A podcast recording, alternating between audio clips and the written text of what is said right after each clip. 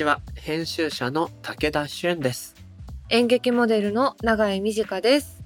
この番組、 MOTION GALLERY CROSSING は、日本最大級のクラウドファンディングサイト、 MOTION GALLERY 上のプロジェクトを紹介しながら、これからの文化と社会の話をゲストと共に掘り下げていく番組です。この番組はリスナーの皆さんと作るオンラインコミュニティもしもし文化センターよりお送りしています。はい。ということで、皆さん、新年明けましておめでとうございます。明けましておめでといやー、2022年ですよ。始まったね。ういやーついに来たなーって嘘なんだよなでもこの コメントは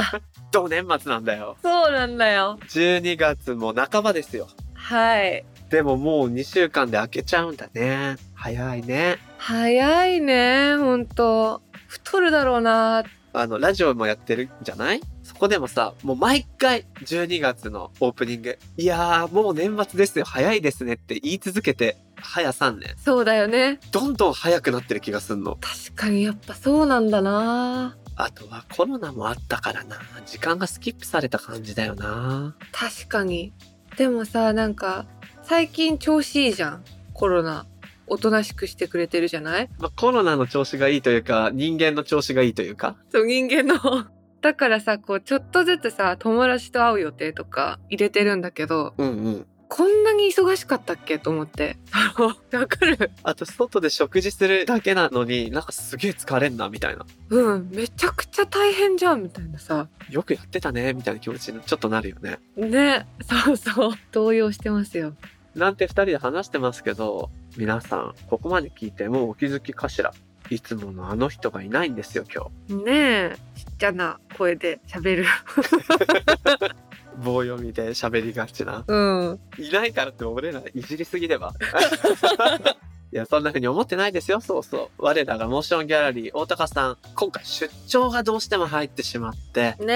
え新年一発目だけど来れないっていうので二人でお送りしていこうと思うんですけども、うんなんでもね、これは12月15日配信で大高さんがひょっとしたら出張が入るかもって予言してたんだよね。してたしてた。それがまさかの収録日に被ってしまい、でもなんか面白そうな出張なんですよ、これ。なんかねどこ行ってんだっけ？大分で、なんか地域活性とかアートプロジェクトみたいな、なんかそういったお仕事で、一人パネラーとしておしゃべりしに行くみたいで、いいなぁなんかさあれじゃなかったっけ？そこ行ってさ大分のその場所で公開収録できるように話つけてこいよって この間の収録の時 話したよね。めっちゃぶりしたよね。ね。だから僕らも連れてってよってね。そうそうそうそう。今頑張ってんのかな？でも大高さんもこのリアルでの出張久々2年ぶりとか言ってたかな？うんそうだよねさっきの永井さんの話じゃないけど、コロナの調子がちょっといいから、こういう出張も再開してきたってことなんでしょうね。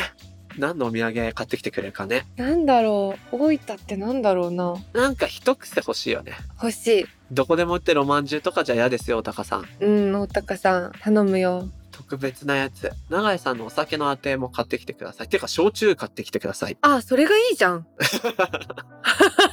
みんなで年明け飲もうよ。それをね。うん飲もう飲もう本当の年明けの時に飲みましょう。さて、今月は2022年。まだ全然慣れないな、この年号。なんせ、なってないから。まあ、2022年最初の放送回の特集ということで、いろいろ考えました。いや、新年？かける文化と社会の話？どうしよっかなというところで、ふさわしいテーマを見つけました。おなんでしょ題して、今回の特集、歌が生まれるところと題しまして、うあら詩と短歌の分野で活躍するお二人ゲストにお招きし、僕らがね、作ってきた短歌を公表してもらう短歌教室コーナーみたいなのもね、考えてみました。ドキドキです怖い。ねえどんなものができるのか皆さん、今月ラストまで、どこでやるかわかんないからね、教室。そうだね全部聞いてもらえるといいなと思ってます。お聞き逃しなく。この番組のハッシュタグは、シャープ MGC ROS SING ハッシュタグ MG クロッシングです。Apple Podcast の番組ページにもコメントを書き込めます。皆さんのご意見、ご感想お待ちしています。そしてですね、Spotify の番組プレイリストのフォローともしもし文化センターへのご参加もお待ちしております。あなたももしもシーズンになってね。待ってるよではでは始めていきましょう武田俊と長井美佳がお送りするモーションギャラリークロッシング今回はゲストに歌人の木下達也さんと詩人の藤木由美さんをお招きします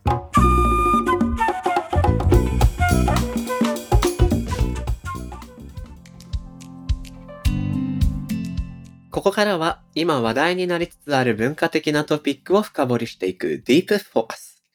さて、今日お招きしたゲストは歌人の木下達也さんと詩人の藤木由美さんです。よろしくお願いします。よろしくお願いしよろしくおます。願いしおます。願いします。歌人、詩人っていう紹介をね、していく感じ、ちょっと語呂も良くていいなと思いながら読んでましたけど、まず、リスナーの皆さんに向けて、僕からお二人のプロフィールご紹介させていただきます。まず、木下達也さん。1988年生まれ。著書に、つむじ風ここにあります。君を嫌いな奴はクズだよ。天才による凡人のための短歌教室。あなたのための短歌集のほか、強調に岡野大二さんとの玄関の覗き穴から差してくる光のように生まれたはずだや、同じく岡野さんと谷川俊太郎さんとの今日は誰にも愛されたかったがあります。どれも素敵なタイトルなんですが、そしてもう一方、鈴木由美さん。1991年生まれ、第一詩集、適切な世界の適切ならざる私で、中原中也賞、丸山豊記念現代詩賞を最年少の18歳で受賞。著書に私たちの猫、洗礼ダイアリー、臆病な詩人街へ出るのほか、オンライン試作講座も開かれるなど、幅広く活躍されています。お二人とも本のタイトルからね、今読んでてもう言っちゃいましたけど、これはいいなぁ素敵だなっていうものも多くて気になるトピックいっぱいあるんですけど、今日はそんなお二人をお招きして、毎回特集タイトルをつけてるんですが、うんえー2022年一発目の特集タイトル、歌が生まれるところと題してお送りしてきます。っていうのも、こう、この近年、詩もそうですし、短歌とか短詩系の表現は特にかもしれない、なんて感覚個人的にあるんですけど、すごく盛り上がってきてるんじゃないかな、この数年って思うところがあって、なのでお二人に創作活動についてそれぞれのジャンルのお話をいただくのはもちろん、今回は木下さんに特別に短歌の教室をやっていただこうと思って、贅沢。僕と永井さん、そして藤木さん、短歌を作って評価してもらうっていうね、これを収録中にやるということにしちゃいました。どうですか？お二人。まずじゃあ、藤木さん。いや、私はプレッシャー半端ないですね。でも短歌もともとおやりになってたっていう。私はそうですね。と藤木由美としてではないんですけど、大学時代に早稲田短歌会という学生短歌会に所属してました。なるほど、なるほど。だと逆にね、プレッシャー高まるですよね。そうですね。なんか、ちょっとこういうパターンは初めてなので緊張してます。はい。永井さんはどいや、ちょっとさ、なんか不利じゃない？って感じ。武田さんもさ、やってたらしいじゃん。う いや、だからこれが僕もやってたと言っても、本当もう、18歳、高校生の時に、なんか見よう見真似でやって、大学で僕上京してるんですけど、その時に穂村さん、東直子さん憧れで、カバンに所属してたんですよ。1年間だけ。カバンという短歌の同人がありまして。ただ、作るのはそれ以来なんで、うん。でも作ったことあるぜじゃん。まあそう言われたらそうね。ないからね。本当に。いや、そっちの方がいいよ。僕の絹塚もう腐ってるからね。いや、でも存在してるから。頑張っていきます。エピソード中のどこかで、うん、短歌教室の回もやりますので、最後まで聞いていただければと思いますが、まず、永井さん。今お二人のね、プロフィールざーっと紹介させてもらいましたけど、気になるところありますか？この藤木さんが最年少の18歳で受賞されたってありましたけどすごいお二人とも結構早かったんですか？なんていうかその始めるのというか。私自身は詩を書き始めたのが10歳ぐらい。早っ。小学校4年生の時に、まあ、日記帳に日記を書いてたんですけど小学生の毎日って本当に同じことの繰り返しなので出来事を書くよりはなんか自分の気持ちに近い言葉で表現したいなと思った時に詩の形式に出会って小説みたいに例えばそのあらすじとかストーリーがあったりキャラクターの設定があったりっていうものがいらないので本当にその日思ったことを端的にパッと形にできるなと思って日記帳の隅っこに書き始めたのが最初ですね。日記は学校の宿題とかで出てたんです？その頃ぐらいからその本を出す人になりたいなみたいな。自分で本を書いてみたいなと思ってて文章修行みたいな感じで やってたんですけどすごい。毎日日記を書くっていうのを課してたんですけどだんだん今日の給食美味しかったとか男子がうるさいとかそういうネタが尽きていってしまったんでじゃあちょっと形式を変えようと思って詩を書き始めたのが最初ですね。へえ木下さんが短歌を作り始めたのはいつぐらい、2011年なので、まあ10年前。うーんこれも普通にその時社会人で、若い頃からやってたとかでは全然ないですね。でもなんでそうなったんですか？表現いろいろなジャンル、文章でもあると思いますけど、なぜ短歌がハマったんですかね？選ばれた理由ってあるんですか？本当一番最初短歌っていうのを認識したのが、多分皆さんも同じかなと思うんですけど、国語の教科書で見てた百人一首とか、まあ、与謝野明子さんとか、石川啄木さんっていうのを普通にまあ勉強として見てて、まあ勉強だったんでこう、これは自分がやるものではないと思ってたというか、テストに出るから覚えておこうみたいな感じだったんですけど、大人になって、たまたまこう本屋さんに行った時に、もともとあの、谷川俊太郎さんの詩とかが好きで、まあ詩の棚の前とかにはよく行ってたんですけど、まあ隣に短歌っていう棚があって、で、たまたまその穂村博さんの LINE マーカーズっていう歌集を読んで、なんか本当にその時本屋さんの中だったんですけど、なんか雷に打たれたみたいなこう衝撃を受けて、はイメージがもうガラッと変わって、で、これもう自分も書かないといけないなと思って、あうんうんなんかもともと短歌ってこう歴史の一つっていうイメージがあったんですけど、これ全然い今だなと思って、ここからハマっていったって感じですね。いやー、わかります。穂村さんって本当だから偉大なんだよな。そういういろんな人の入り口開けてくれてるんでしょうね。こんな感じで。武田さんもですもんね。僕、短歌を作り始めたのは高校生の時なんですけど、僕高校で野球部で、もう全然本も好きだったんですけど、本の話は野球部ですると馬鹿にされるから、こっそりこっそり本読んでたんですよ。で、その時に高橋源一郎さん、小説家のが好きで、彼の日本文学清水詩っていう小説を読んでた時に、なんかいろんな文豪が現代を舞台に変なこうね、群像劇みたいになってるんですけど、その現代版石川啄木の短歌っていうのが載ってて、今まで僕が見た短歌のは全然違うものがポンポンと小説の中に登場するんですよ。で、一体これは何だろうと思って調べてみると、それが穂村博さんの短歌を借用して小説内に登場させていて、はあ。え、穂村博ってなんだろうと思って、そっからもう短歌の棚っていうのを初めて行って、僕もラインマーカーズだったかなもうひたすら、あの、穂村さんの短歌を読み、そして短歌という名の爆弾っていう、あの、作り方の本ですよね。はいはいはい。あれで爆弾なんだと思って、これが10代の僕には刺さってしまい、うんうん。いろいろ爆弾を作っては設置しようなんて思いながらね、作り始めたっていうのがきっかけでした。うーん。なるほど。小村チルドレンっていうことですよね。そうです、そうです。世代も近いですしね、ホムラチルドレンなんですけど、藤木さんの場合は日記帳の片隅に形式として詩が合ってたから作り始めたってお話でしたけど、はい。他の詩人のいろんな人いるじゃないですか。作品を見たり、影響を受けてったりっていうのはどういう人たちが最初だったんですか？誰チルドレなんだろうと思って。いや、私、正直その、よく影響を受けた詩人の方とか作家さん聞かれるんですけど、自分では誰に影響を受けたっていうのがあんまりわからなくて、好きな作家さんはいるのですが、影響っていうと難しくて、正直言うと近代の例えば、賢治とか中原中也とか、作太郎とか、そういった詩人に憧れて詩を書き始めましたっていう方、詩人の方で結構いらっしゃるんですね。なんかでも自分の場合は例えば小学校の図書室にあった本の中に高校生のうちの学校の生徒がこんな詩を書きましたっていう先生のエッセイがあってほう。へえ。そういう学校の先生が書いたエッセイの中にうちの学校の生徒がこんな詩を書きましたよっていう自分と同じ学生の子が詩を書いてるんだったら、今まで教科書とかで、その、まあもちろん谷川俊太郎さんの詩とか読んできて、まあなんかそのある程度年齢のいった人とか、人生経験を積んだ人じゃないと詩とか短歌とか作れないんだって思ってたんですけど、それ読んだ時に、あ、自分で作るという手があったか、みたいな感じで、で、まあ正直言うと、やっぱ学生の子が作ってるっていう風に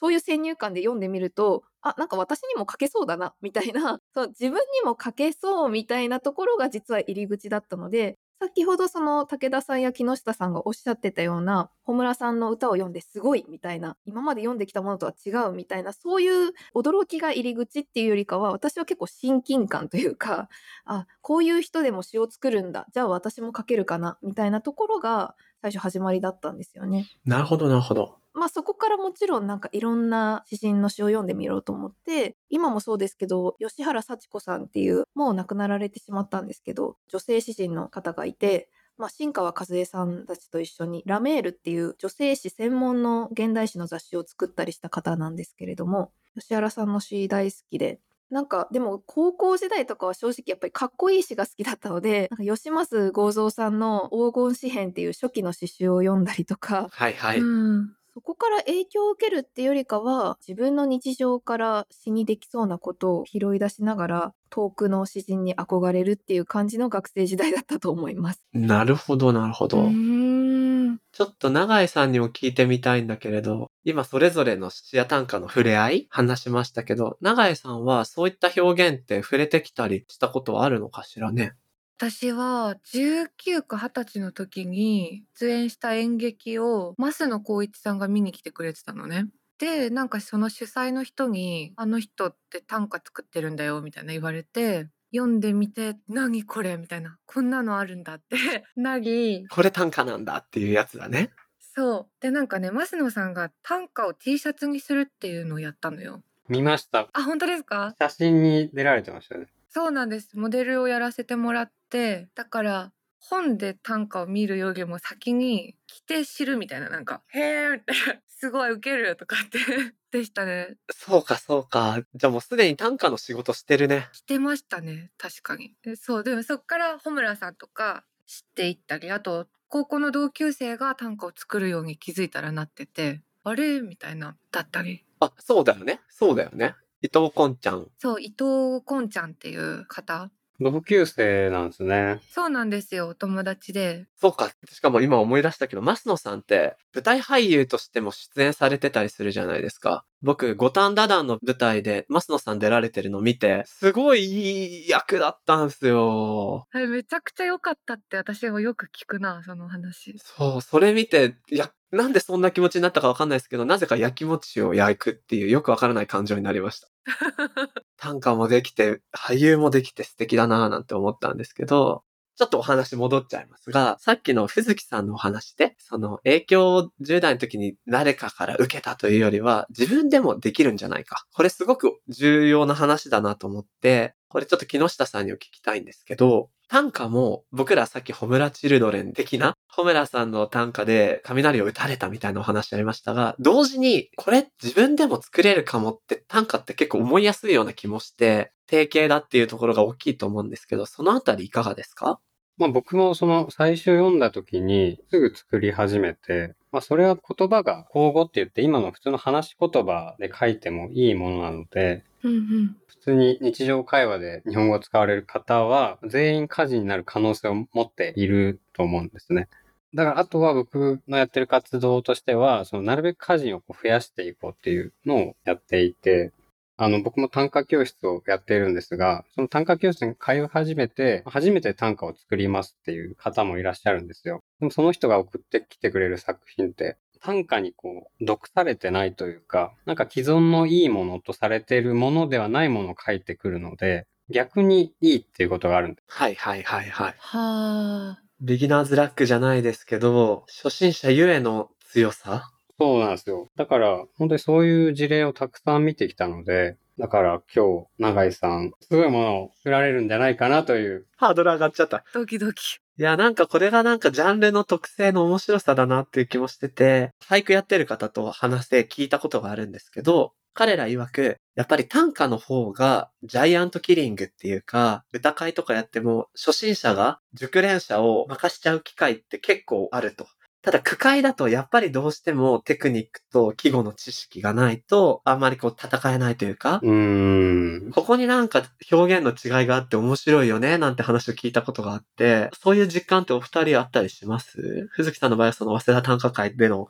思いとか、思い出とかも含めて。ああ、そうですね。私はその、まあ、高校時代に詩集を出して、短歌を作ったことは遊びではあったんですけど、人前で発表したことほとんどなくて、大学に入った時に、その集団でやる文芸形式っていうのが新鮮だったんですよ。今までずっと一人で詩を書いてたので、歌会とかでこう他の人の短歌に触れたりとか自分の歌をゆ誰かに読んでもらったりっていうこと自体が目の前で読んでくれてる人がいるってこと自体がすごく嬉しくてあで短歌会に入ったんですけれどもでその流れで区会に行ったことが一度ありましてあの先ほど武田さんがおっしゃってた通りやっぱ初心者なので名前を伏せた状態で批評されるんですけど結構ボロカスに言われてしまって心が折れるまでいかないんですけどやっぱ俳句向いてないのかなっていう思いを抱えてそのままですね今も。あ、あ、そうなんだ。なので結構知識がないとあと個人的にその時参加して感じたのは俳句はやっぱりその詩的な飛躍だったりとか比喩っていうものがあんまり伝わらないというか伝わるように作れなかったっていう問題があったと思うんですけどそこが伝わらないとその場にいた人たちにもよるのかもしれないんですけどマイナスになっちゃうことが多いなと感じてて短歌の場合は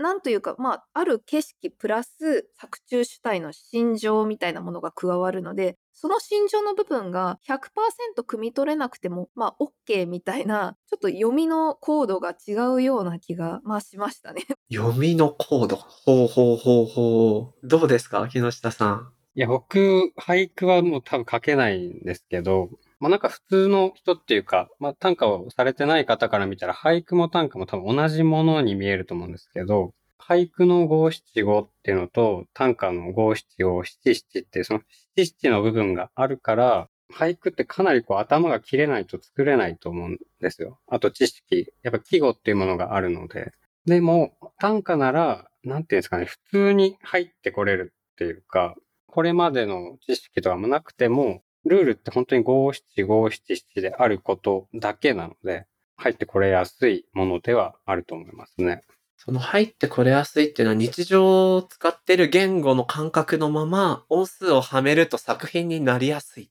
みたいなことなんですか？そうですね。なんかその、事前の手ぶらで来れるというか、あはは確かに。歳時記もいらないし。記号を知らなくても、普通に昨日日記に書いたようなことを普通に短歌にもできるっていう形ですね。なるほどな一方、詩ですよね。詩って、僕も詩は全然作ったことがなくて、なんて言うんだろう、ちょっと恐ろしい感じがしちゃったんです。なんていうか、定型じゃない、自由。だけど、三文ではない？いや、三文ではあるのか？一般的なね、こう文章とは違うものじゃないですか。何がどこまで許されるとか、なんか落としどころを見つけられない感じがしちゃって、なかなか読むのは好きだけど作れないみたいな感じになりがちなんですよね。まあ先ほどその木下さんも初めて短歌を作る人が作る短歌に触れることがあるっておっしゃってたんですけど私もその月に、まあ、今2回ぐらいオンラインで詩を教える講座を持っていまして皆さんにその初心者の方もベテランの方も含めて毎月詩を一編提出してもらってお互いにこう作品を読み合ったりしているんですけれどもやっぱり皆さん言われるのは形式がないから例えばどこで詩を終わりにしたらいいのかがわからないとか終わり方がわからないっておっしゃるんですよね確かに終わり方難しいですね。わかんなそう。長すぎるとか短すぎるとかのこう塩梅がわからないとかやっぱりその長さに関することとか終わり方に関することはまだ書き慣れてない方にとっては手探りにならざるを得ないところはあって皆さんにお話ししてるのは、まあ、もちろん短歌は五七五七七っていう定型があるんですけれども自由詩にしてもそれぞれの詩の書き手が自分の詩の定型みたいなものを詩を書きながら作り上げているようなところがあるんですね。なので私の場合は普通に何も考えずに詩を作るとだいたい25行以上30行以内ぐらいの まあざっくり言うと30行いくかいかないかぐらいのところで終わるよなっていう自分の形式があってへえ。結構こう依頼をもらって書く場合もあるんですけどこの要素とこの要素を詰め合わせたら大体30行に収まるけどこの要素もプラスしちゃうと多分それ超えちゃうよなとか書く前にちょっとこう題材の 分量を調整したりとかしてなので内容によるんですよね。この内容を書くだけだったらこの行数で済むけどここにプラスこの要素とかこの語りも入れたいみたいな感じになるとプラス10行分ぐらいやっぱ増えるよなみたいなのをこう頭の中でちょっと設計したりまあ頭の中で想像できなくても実際に書きながらやっぱり調整したりとかいう作業は確かに入ってくるのでそこがその定型のある俳句や短歌との違いではあるのかなと思ったりします。自由ではあるけれど、それぞれの型、リズム、長さみたいなのができてくるんですね。はい。なので、あの、いつも受講生には難しいですって言われると、いや、ご自身の型を発明できるまで頑張りましょうみたいな 感じで、はい。あの、応援してます。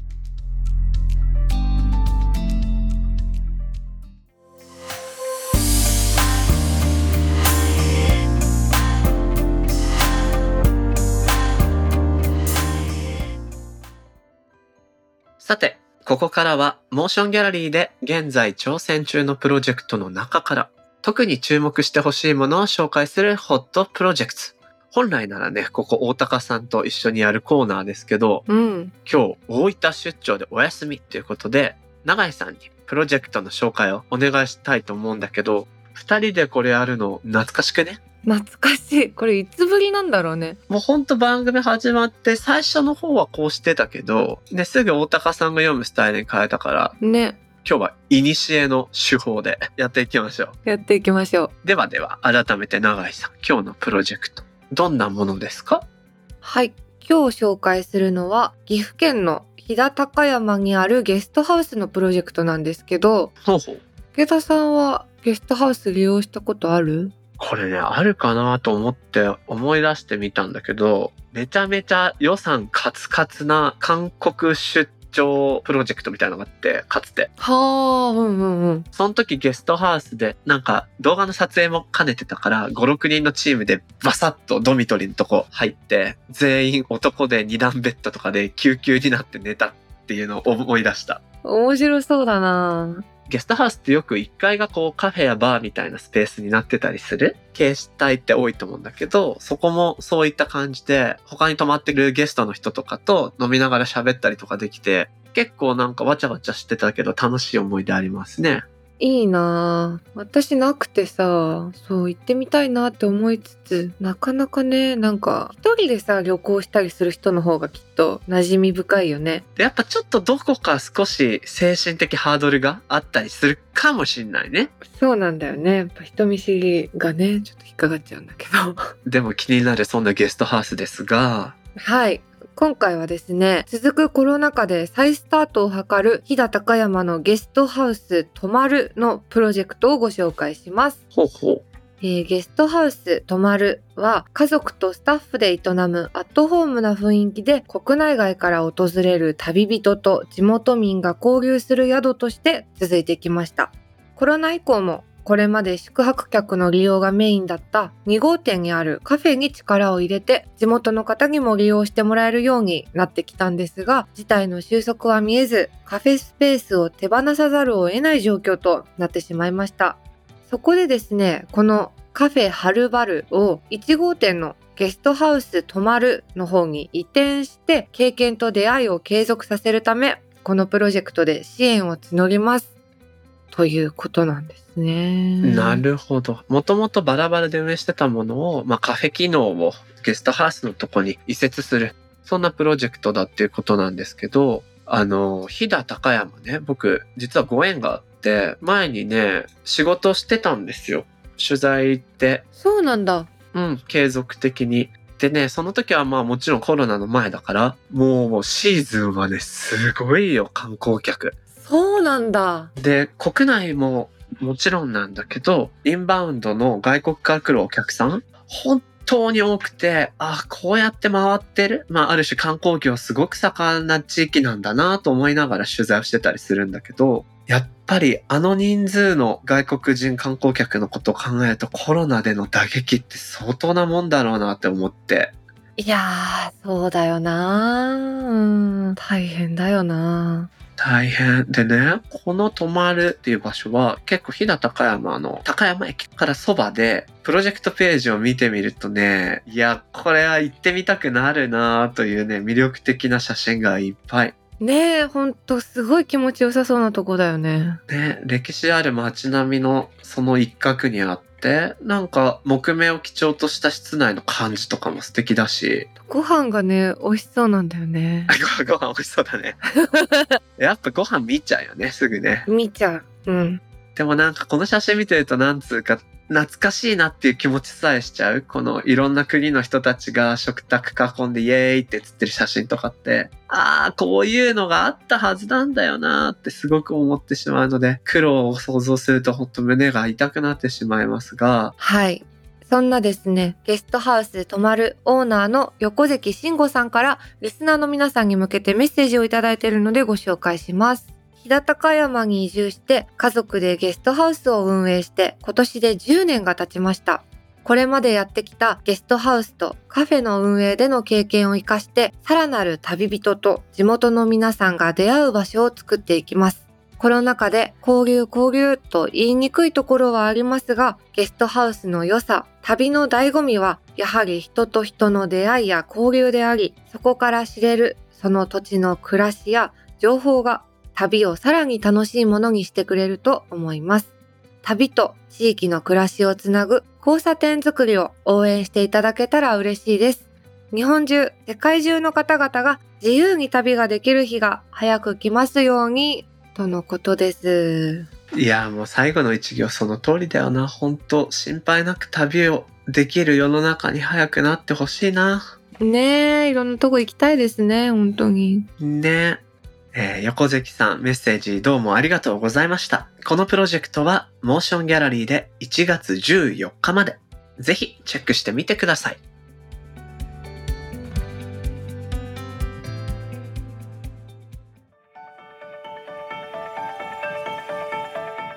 モーションギャラリークロッシングエンディングのお時間となりました。永井さんどうでしたか？小学生から書いてたってじゃびっくりしちゃった。ね、あれびっくりしたよね。すごいよね。うん、びっくり。10歳って言ってたもんね。うん。10歳なんてだって、ゾロリしか読んでなかったよ。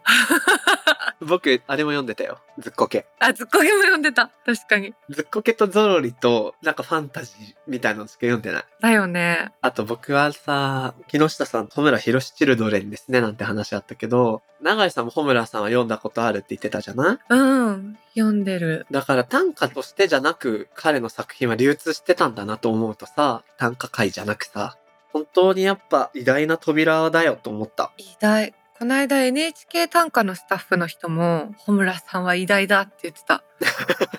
すごいです、本当に。うん。ぜひね、あの、きっかけのところね。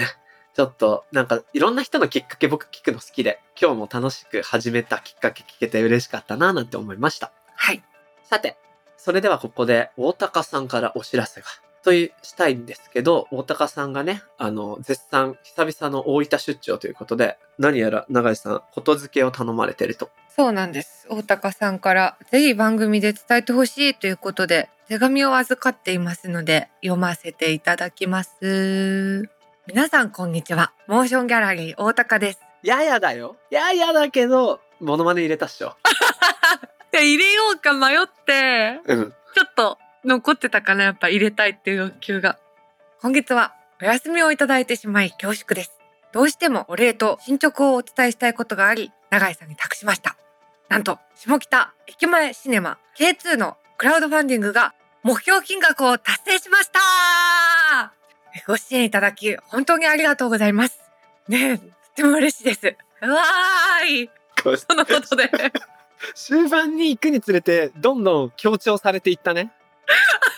え、どうだった？似てた？やっなんていうのかな？分節で区切ってく感じのリズム感が似てた。たちょっと待って、全然情報が入ってこなかったんだけど、えっと、K2 のクラウドファンディング達成おめでとうございます。とおめでとうやったねいやー、22。めでたい。22? わかんないけど。いやー、でもこのね、あのー